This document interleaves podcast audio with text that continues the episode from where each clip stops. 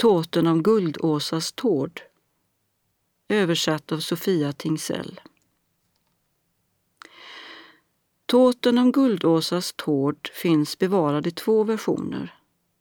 Dels som en självständig text i senare pappershandskrifter, dels bland kungasagorna i Morkinskinna, Hulda och Rockinskinna. Berättelsen utspelar sig i Norge under kung Eystein Magnussons tid, mot slutet av 1000-talet. På den tid då kung Eystein, son till Magnus Barfot, regerade kom det från Island en man som hette Tord. Han härstammade från östfjordarna och var fattig. Han var en lovande man och långt bättre än sin far och stod sig väl i jämförelse med sina likar. Han var en god skald. När han kom till staden hade han inga pengar till husrum. På kvällen kom han till ett hus som ägdes av en kvinna som hette Åsa. Hon var högättad och mycket förmögen. På nära håll var hon släkt med Bjärkejingarna och Vidkun Jonsson och andra i den släkten. Hon tog sig an Tord för en tid. Han var sällskaplig och kunde handskas med Åsas lynniga humör.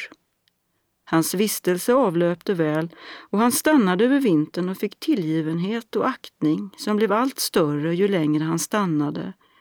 Och många påstod att de två hade ett nära förhållande. De förde långa samtal i enskildhet. Åsa var inte längre ung.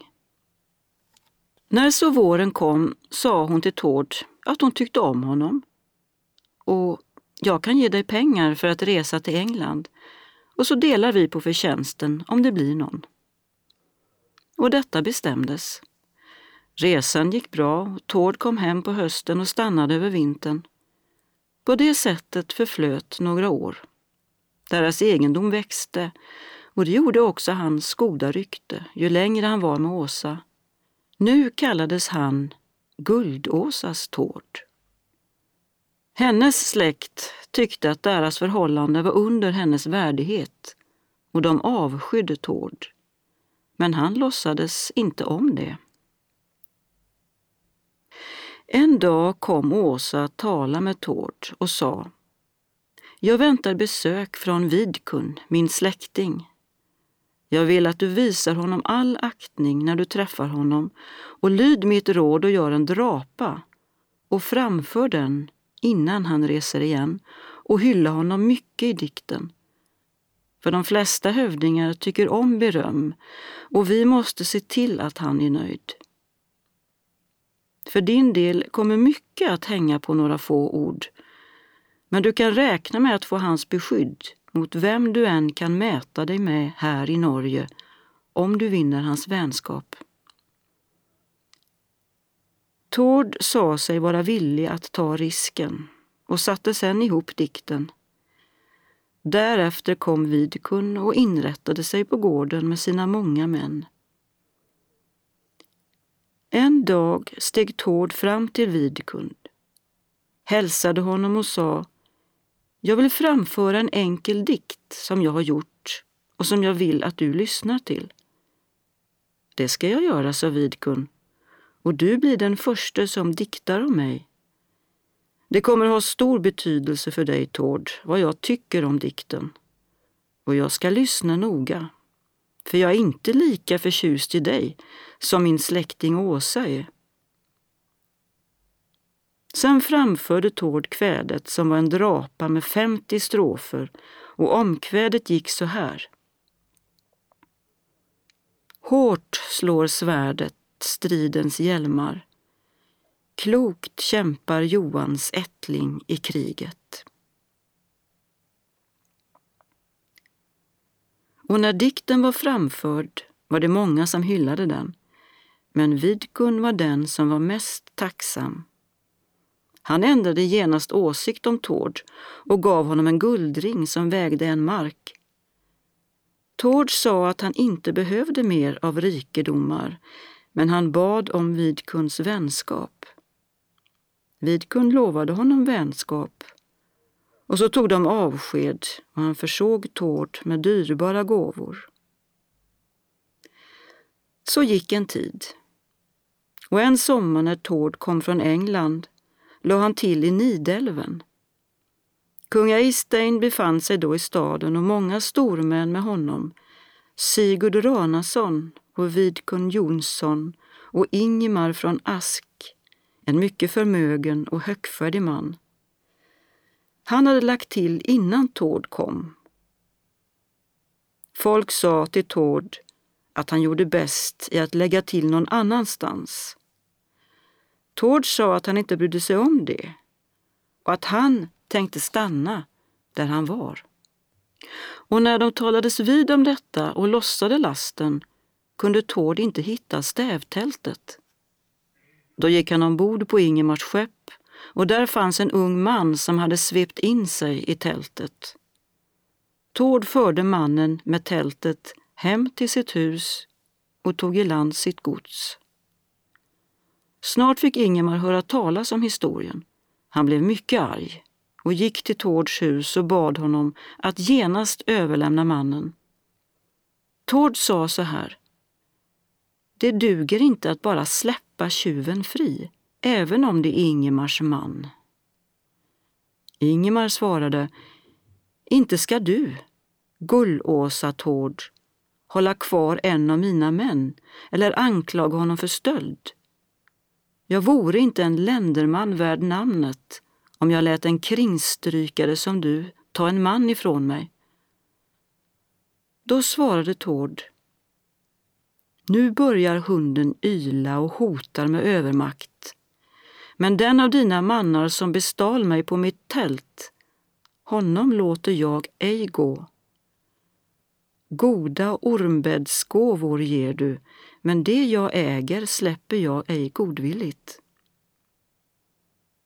Ingemar gick iväg och var mycket arg. Åsa bad Tord att sända bud efter Vidkun för att pröva vänskapen och hämta ut skaldelönen eftersom det är svårt att kämpa mot Ingemar.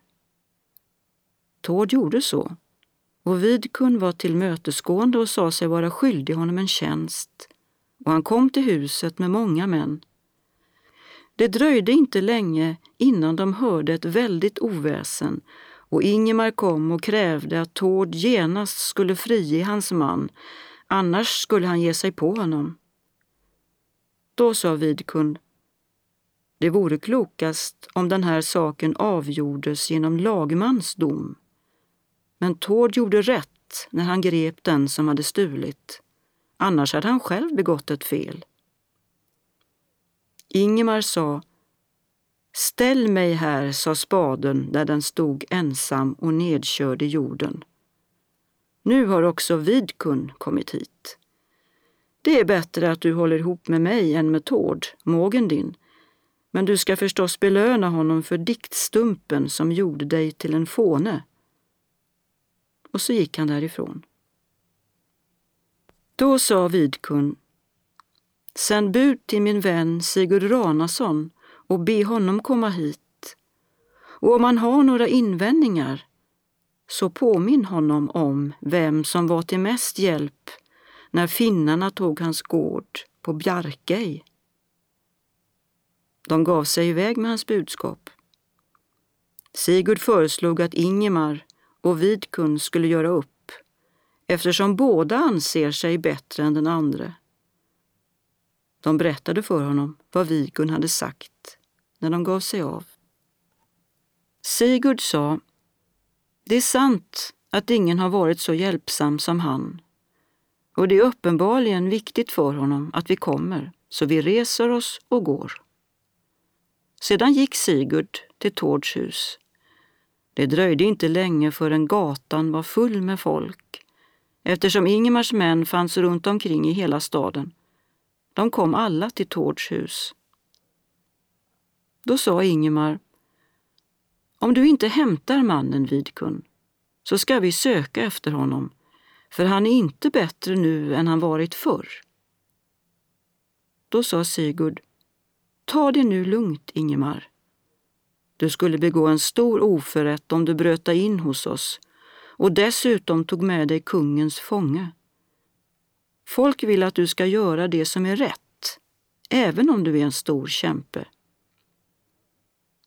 Ingemar sa, man kan inte skydda tuppen genom att sätta sköld på hönan och mycket står på spel för min del, för ni är två mot en och ni är ländermän och mycket dugliga. Jag drar mig tillbaka men återkommer en tredje gång. Efter detta sände Sigurd några män till kung Eystein för att be honom komma och sälla sig till dem. Och säg det till honom att jag inte skildes från hans far västerut på Irland förrän i sista ögonblicket. De for och framförde inför kungen vad Sigurd hade sagt, men han svarade att det inte borde vara omöjligt för Sigurd och Vidkun att hantera Ingemar. Och då sa de kungen allt det som Sigurd hade sagt. Kungen svarade om man vill att jag ska komma, då får det bli så. Därefter for kungen med många av sina män till Sigurd. Något senare kom Ingemar till huset och hade nu med sig 400 man. Han sa att det nu var ännu större risk för sammandrabbning om de inte släppte mannen. Då sa kungen det anstår dig inte, Ingemar, att ställa till bråk och dra ihop så många män för att skapa upplopp i landet. Och vi ger inte upp utan ansträngning. Ingemar sa, av slaggigt järn kan man inte ens göra en brödkniv, sa kärringen. Nu har det ju blivit en stor sak när kungen själv har kommit hit för att medla mellan oss så jag drar mig tillbaka igen, för tillfället. Och så blev det. Senare kallade kungen till tings. Tjuven leddes dit med tältet på ryggen. Därpå dömdes han och blev hängd ute på Eiri. Då sa kungen, Ingemar, hur tror du nu att det kommer att gå för tjuven? Jag skulle tro, sa Ingemar, att den som har blivit dräpt för så lite får det gott i paradiset. Nej, sa kungen, han hamnar i helvetet. Fel satsade du, konung, när du tog dig an en bondlurks sak och vanärade dina egna män och inte heller ids du hämnas din far som slogs ihjäl på Irland som en hund på ett nyfångat byte och jag tror att helvetet är där din far befinner sig och där slåss han för något som inte tillhör honom.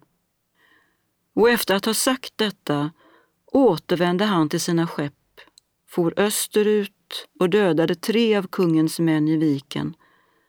Därefter for han söderut till Danmark och bosatte sig där.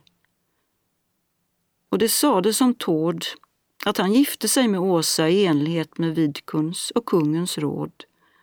Och han ansågs vara en driftig man och han stannade i Norge till sin död.